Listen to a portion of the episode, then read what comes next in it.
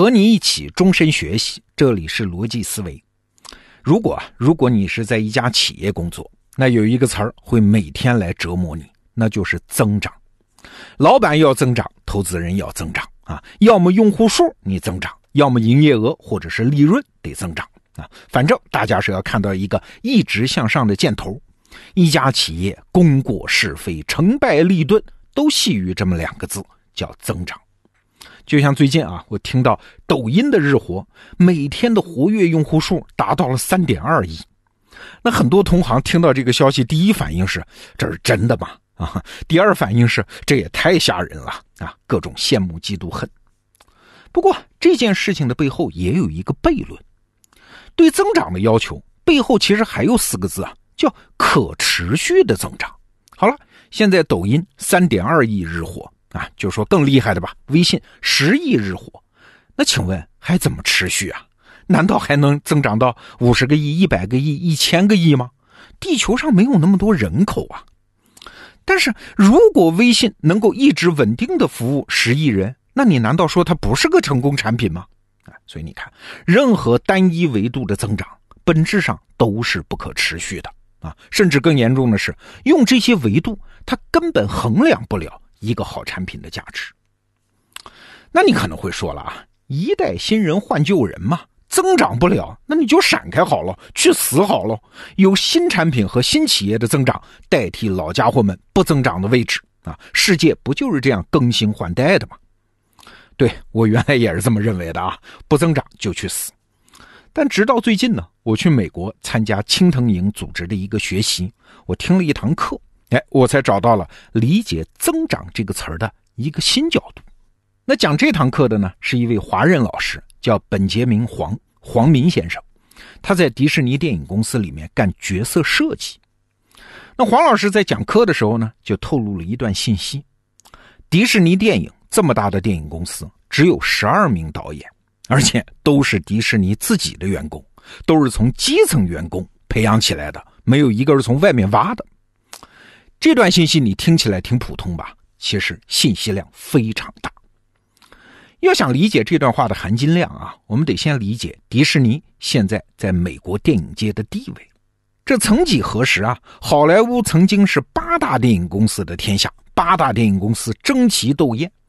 那这其中呢，迪士尼总是最后一个被提到啊？为啥呢？其实很好理解，因为你迪士尼拍的是动画片嘛，是边缘片种。啊，针对的也是小众市场，所以能在八大当中维持一个存在感很不容易了。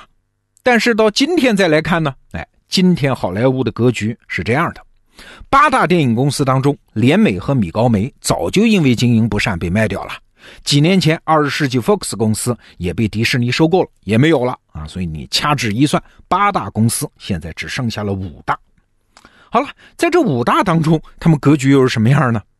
排在第一位的是迪士尼，做动画片的，二零一八年的票房全球的啊九十多亿美金。但是请注意啊，这个山顶位置只有迪士尼一家，第二位和第三位分别是环球和华纳兄弟。哎，他们位置在哪儿？就已经滑到了腰部啊！二零一八年的票房大概是六十亿和四十亿，你看差一大截儿啊。那再后来的两位呢，就是索尼和派拉蒙。全年票房只有十来二十亿美金，那这市场份额基本上已经看不见了。那刚才我说的这一段，好像是在夸迪士尼啊，他怎么能从一个边缘位置能够逆袭登顶呢？但是这个格局变化里面，真正有意思的话题是啥？是其他几家公司是怎么滑落的啊？最后成就了一家呃拍动画片的。那好，我们来看看这个演化过程。电影业这是一百多年的老产业。它拼的东西其实很简单，什么剧本、导演、演员、制片、发行能力，就这么几样东西。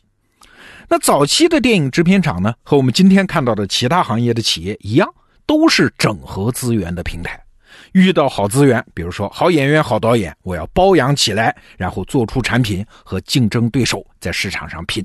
话说当年啊，我去好莱坞参观二十世纪 Fox 公司的片场的时候，就看到了秀兰·邓布尔的故居。哎，秀兰·邓布尔今天很多人不知道了啊，那可是好莱坞上个世纪三十年代的超级童星啊，一个非常可爱的小女孩。这故居很奇怪啊，就是孤零零一栋别墅，就在那个大工厂中间啊，就那么一栋别墅。当年秀兰邓布尔就住在这儿。那怎么回事呢？一九三三年的时候啊，这二十世纪福克斯公司和休兰登布尔签约，发现了这个小孩，说我对你进行两年的专业训练，训练期间我不要你训练费，我还给你每个月一百五十美元的训练费，我还给你母亲，因为要照顾你生活嘛，每个月二十五美元的补贴，哎，这笔钱在当时并不小啊。那训练完成后呢，你给我演电影，我还跟你签一个七年的演出合同。哎，我还在电影厂里给你建这么个小别墅，你就住在这儿，吃饭呐、教育啊，我全包了啊。当然后来了，秀兰登布尔果然给二十世纪福克斯挣了很多钱啊。其实那个时代就是电影黄金时代的大制片厂都有这么一个特殊的战略部门，叫演员培训所，也就专门制造明星的机构啊。你知道的什么梦露啊、秀兰登布尔这样的超级明星，都是被演员培训所制造出来的。其他什么编剧、导演，哎，也都是各家培养各家的，哎，你看那个时代的电影公司是不是有点像今天我们熟悉的制造业啊？我们自己占有资源，自己养成资源，并且承担相关的成本和风险。但是后来情况就变了啊！什么时候开始啊？从上个世纪六十年代开始，情况就变了。什么电视业的冲击啊，各种劳工协会的罢工啊，还有电影明星身价的水涨船高啊，就逼得这些电影公司的老板就算账啊啊！他们一算，说我抽风吗？我干嘛自己占有这些资源？剥离，全都剥离啊！所以那个时候就开始把什么摄影棚啊、道具啊、服装啊这些辅助性的部门卖掉，把明星啊、制作团队啊都外包给第三方公司。好了，嘿，这下电影公司轻松了啊！我变成了轻资产公司，甚至有的电影公司就是现在的啊，旗下最庞大的团队不是制作人员，也不是明星导演、编剧，他竟然是会计。所以现在的电影公司怎么运作呢？哎，比如说他发现了一个好项目啊，他会先精打细算一番，看值不值得投资啊，值得投资，那好，把各个工种外包，用一次性的合同建立一支临时的摄制组。电影拍完就地解散啊，各分各钱，然后回家。那这么干的好处当然是显而易见的了，就是电影公司的资产变轻了，而资源池呢反而变大了啊！因为现在全世界都是我的资源嘛，我电影公司只需要发起项目，拼接资源就可以赚钱。那至于其中什么培养演员、导演和编剧的成本，还有相关的各种风险，都甩到外部去了。哎，你看啊，怎么算账，对公司的增长都是有好处的。那这么干有坏处吗？哎，只有一样坏处，就是公司没有核心能力了，或者说核心能力的壁垒没有了。轻资产的大电影公司手里只剩下投资和发行两条业务线，要不怎么全是会计呢？啊，已经越来越像华尔街的风险投资公司，干的活只是攒局和销售。那好了。等到行业格局一变，就像现在啊，什么奈飞呀、亚马逊呐、苹果这些科技公司一扎进电影圈，就把他们碾压的够呛啊。好了，这个时候我们再回头看迪士尼，一个拍动画片的，现在反而成了好莱坞第一名的电影公司，而且把第二、第三名还甩得那么远。那究其原因，不就是他没有把自己该干的活全部外包出去吗？啊，他没有把自己变成一个轻资产的攒局的公司吗？他不断的在培养自己的内在能力嘛？